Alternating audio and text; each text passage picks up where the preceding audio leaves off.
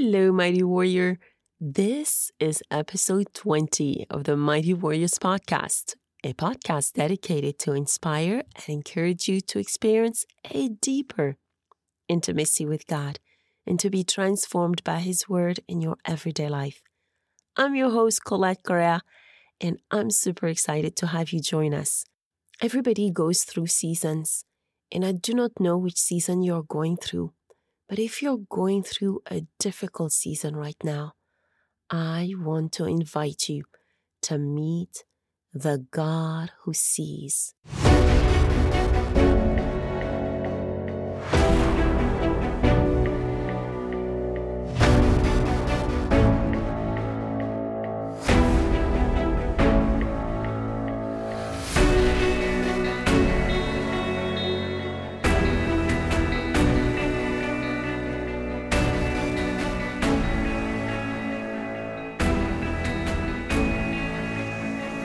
Hello, beloved ones. It is good to have you join us. I hope you're doing well.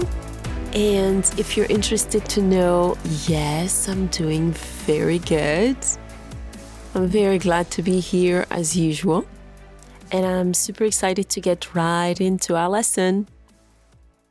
Right off the bat, I'd like to ask you a couple questions. Have you ever been in a situation where you felt all alone? A place where you felt that no one would be able to understand you? A place where you wondered if God cared or understood your plight? Or maybe, in the midst of your suffering, wondered if there were any hope for you? If so, this episode is going to show you that you are not alone in thinking or feeling that way. Before we dive into our lesson today, I want to briefly talk about our last episode. In episode 19, we focused on Genesis chapter 16, verses 1 through 5. And we learned about Sarai's impatience, Abram's passivity, and Hagar's arrogance we pulled some great lessons on how we can learn to be more patient and active in our faith and humble. Today, we will take a close look at what happened to Hagar after Sarai complained to Abram about her and when she started to despise her. To give you a proper context of what happened to Hagar and why, I will read Genesis chapter 16 from verses 1 through 5, which was our foundational passage in our last episode, and then I'll continue on from verse 6 through 16. Now, Sarai, Abram's wife, had borne him no children, but she had an Egyptian slave named Hagar. So she said to Abram, The Lord has kept me from having children. Go sleep with my slave Perhaps I can build a family through her. Abram agreed to what Sarah said. So after Abram had been living in Canaan ten years, Sarai, his wife, took her Egyptian slave Hagar and gave her to her husband to be his wife. He slept with Hagar and she conceived. When she knew she was pregnant, she began to despise her mistress. Then Sarai said to Abram, You are responsible for the wrong I'm suffering. I put my slave in your arms, and now that she knows she is pregnant, she despises me. May the Lord judge between you and me. Your slave is in your hands, Abraham said. Do with her whatever you think best. Then Sarai ill treated Hagar, so she fled from her. The angel of the Lord found Hagar near a spring in the desert. It was the spring that is beside the road of Shur. And he said, Hagar, slave of Sarai, where have you come from and where are you going? I'm running away from my mistress Sarai, she answered. Then the angel of the Lord told her, Go back to your mistress and submit to her. The angel added, I will increase your descendants so much that they will be too numerous to count. The angel of the Lord also said to her, You are now pregnant, and you will give birth to a son. You shall name him Ishmael, for the Lord has heard of your misery. He will be a wild donkey of a man. His hand will be against everyone, and everyone's hand against him, and he will live in hostility towards all his brothers. She gave this name to the Lord who spoke to her. You are the God who sees me. For she said, I have now seen the one who sees me. That is why the well was called Beer Lahai Roi. It is still there between Kadesh and Bered. So Hagar bore Abram a son, and Abram gave the name Ishmael to the son she had born. Abram was 86 years old when Hagar bore him Ishmael. Before we start talking about what we can learn from this passage, I'd like for us to talk about who the angel of the Lord is. First thing I'd like to mention is that the angel of the Lord is only mentioned in the Old Covenant scriptures. He is first mentioned in Genesis chapter 16, verses 7 through 12, when he finds Hagar near a spring in the desert. Please know that there are 50 verses in the Old Covenant scriptures where the angel of the Lord is mentioned. Here are some of them for you to write down and to read on your own later on and to study. Genesis chapter 21, verses 17 and 18. Here, he appears to Hagar again. Then, in Genesis chapter 22, verses 11 through 18, this is where the angel of the Lord calls out to Abraham from heaven. In Exodus chapter 3, verse 2, he appears to Moses in a burning bush when we read Genesis chapter 2, verses 1 through 4, the angel of the Lord goes from Gilgal to Bochim and speaks to the Israelites there. In Genesis chapter 5, verse 23, Judge Deborah quotes the angel of the Lord in a song. And in Judges chapter 6, verses 11 through 24, angel of the Lord comes and sit down under the oak of Ophrah, where Gideon was threshing wheat in a winepress to keep it from the Midianite. And then finally, in Judges chapter 13, verses 3 through 22, Samson's mother is graced with the angel of the Lord's visitation. In the Bible, we see a clear distinction between the angels of God and the angel of the Lord. When we study some of those different passages where the angel of the Lord appears, we see a reverential fear and a submission to his authority. For example, Hagar called um, the angel of the Lord the God who sees as we can read in Genesis chapter 16, verse 13. Here's what it says it actually says, She gave this name to the Lord who spoke to her. You are the God who sees me. For she said, I have now seen the one who sees me. In Exodus chapter 3, verse 2, at the burning bush, we read, there the angel of the Lord appeared to him in flames of fire from within a bush. And by him we're referring to Moses. As we continue to read the remaining of their encounter, the angel of the Lord is actually referred to as the Lord and then as God. He actually introduces himself to Moses in verse 5 and 6 of Exodus chapter 3, and here's what it says Do not come any closer, God said. Take off your sandals, for the place where you are standing is holy ground. Then he said, I am the God of your father, the God of Abraham, the God of Isaac, and the God of Jacob. At this, Moses hid his face because he was afraid to look at God. So the angel of the Lord is actually God. Could it be that the angel of the Lord is a manifestation of Messiah Jesus before his incarnation? in the New Covenant scriptures? We don't know. However, Jesus himself mentioned in the Gospel of John, chapter 8, verse 58, before Abraham was, I am, implying that he is the I am who is revealed in Exodus chapter 3, verses 5 and 6. He boldly proclaimed that he is God. To simplify things, I think that we could simply say that the angel of the Lord in Scripture is a physical manifestation of God. Now, the interaction between God and Hagar is brief, but there are a few points that we can learn from, and I'd like to speak of three. Number one, God is omnipresent and wherever we are, He is. Verse 7 tells us that the angel of the Lord found Hagar in the desert near spring. There is no place where we can hide from the presence of God. Here was Hagar, pregnant, frustrated, anxious, very distressed, and probably afraid. She fled.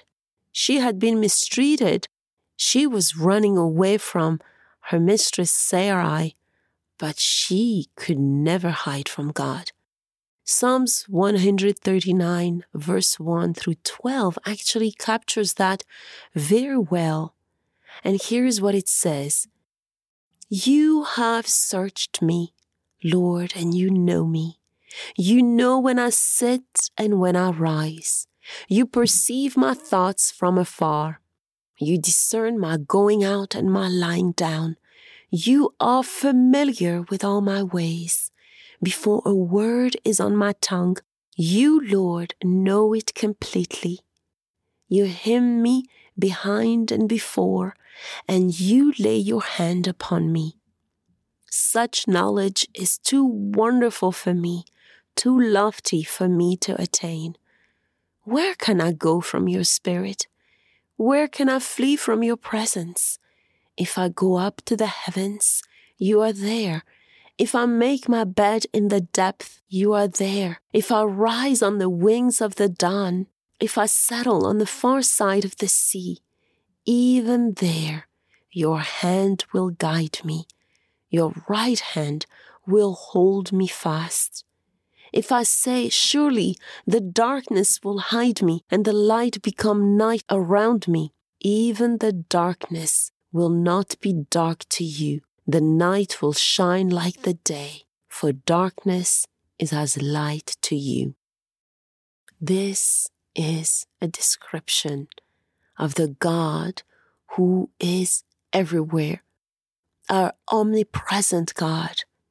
He is there in our good days, in our bad days, when we rise and when we fall. Friend, are you running away from something or someone? God knows your story. If you have a problem, God knows it before it happens. Nothing, in fact, takes God by surprise.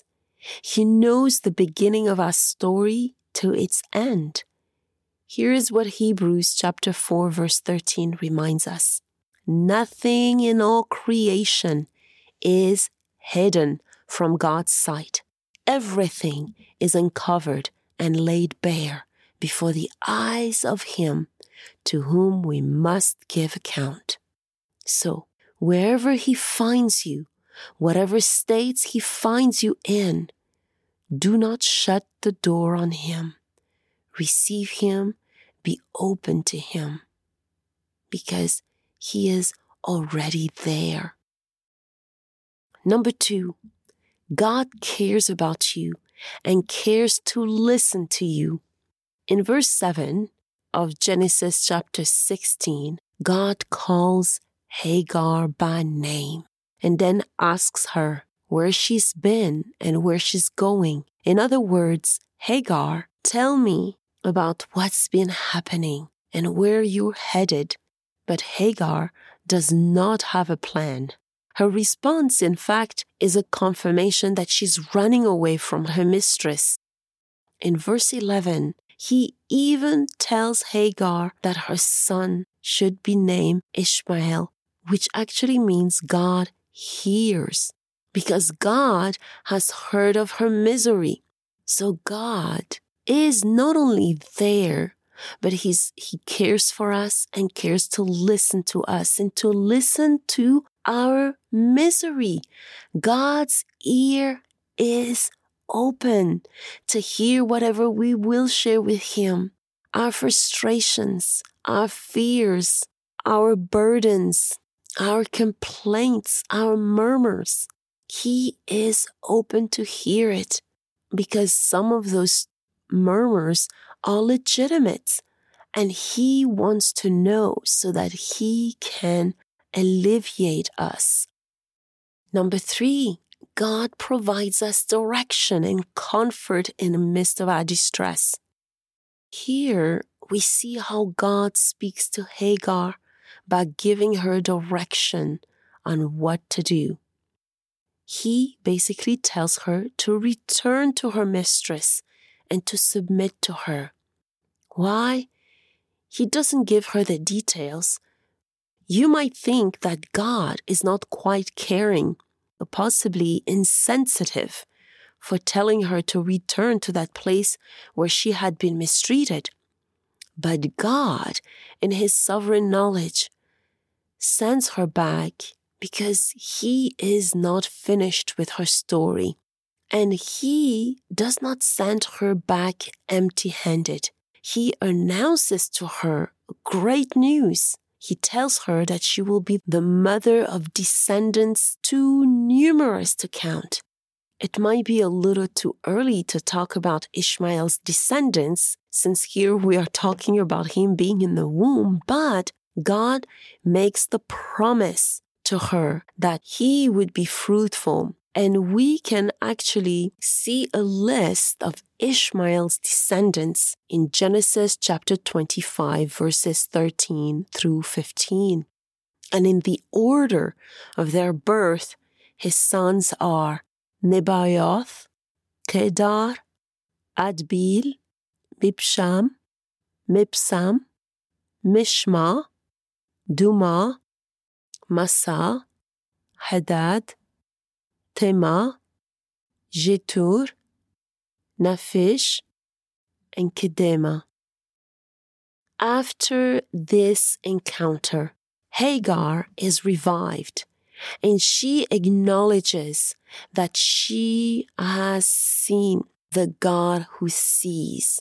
She no longer feels alone in her plight. She has seen God, the God who sees her, the God who cares for her, the God who gave her hope. Friend, God cares about what concerns you. If you are distressed, anxious, afraid, if you feel out of place, He wants you to cast all your anxiety on Him because He cares for you. This is what we are reminded of in 1 Peter chapter 5 verse 7. My friend, I don't know where you're coming from and where you're headed, but like God, I want to ask you, where have you come from and where are you going? What's been happening in your life lately and where are you heading? When Hagar responded to God, she only spoke of her past. She spoke of her mistress. She did not seem to know where she was going, so she never spoke of where she was headed. What about you? What can you share? What has happened to you? And what do you want to change from this day as you move forward? If you don't know, it's okay. Just know that God is there to make it plain and to help you move forward to move in a direction, in a place where you will grow, in a place where you will learn and not remain stuck in the past and in what happened to you. Just as God provided direction and comfort for Hagar in the midst of her distress, so can God do for you. You are precious in His sight, my friend. Are you listening to Him? After you have shared your heart before God, you have to pause to listen so you can hear Him. You want to receive comfort? You want to hear His voice? You need to pause and listen so you can hear Him. God had wonderful promises He shared with Hagar concerning her future and where she was headed. He is not a respecter of person. Whatever he has done for one of his children, he can and will do for another. If you are open to receive from him, God's plans and purposes for every single one of us is unique. And as we are reminded in Jeremiah chapter 29, verse 11, the Lord knows the plan He has for us. They are plans to prosper us and not to harm us, plans to give us hope and a future. Let us pray.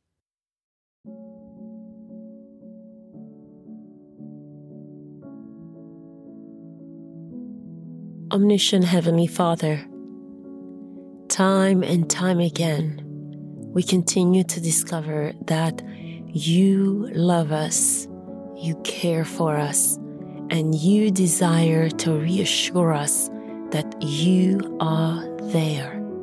You are right here with us. When Hagar had an encounter with you, she was revived and she recognized you as the God who sees her.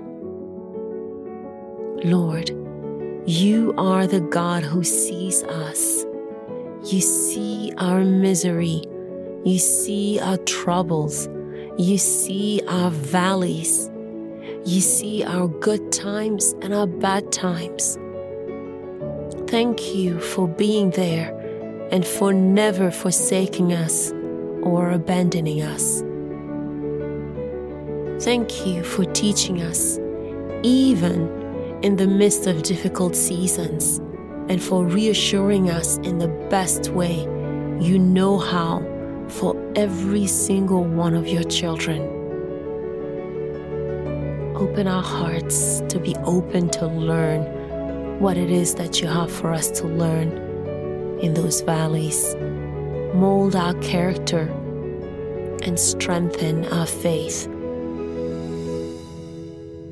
Lord, as I lift up my voice to you, I'm reminded of the time when Jesus spoke to his disciples and mentioned that his followers would experience persecution and rejection because of their commitment to him.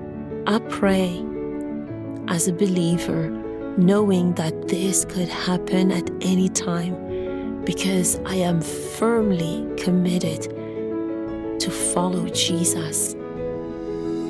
I pray that when those times of persecution come, that you would help me, that you would help the listeners who are also committed, that we would endure like Jesus with patience, just as he did when he was hanging on the cross, taking the punishment for our sins. May we endure with patience until the end without denying our allegiance to you, Lord. Heavenly Father, you are a God of promises, and just as you promised Hagar that you would multiply her, you would make her fruitful through her descendants. I pray for us, Lord, um, when we are going through uh, trials and tribulations, that we would take comfort in your word, your promises, and what you reveal to us through the scriptures, so we may receive comfort, direction, and encouragement as we continue to walk with you by faith. I ask this in the mighty name of Jesus and by the power of your Holy Spirit. Amen.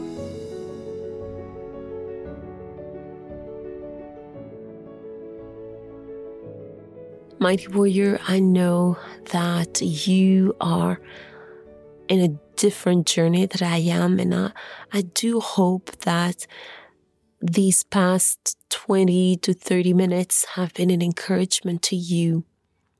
We are on different paths, we have different journeys, but God remains the same.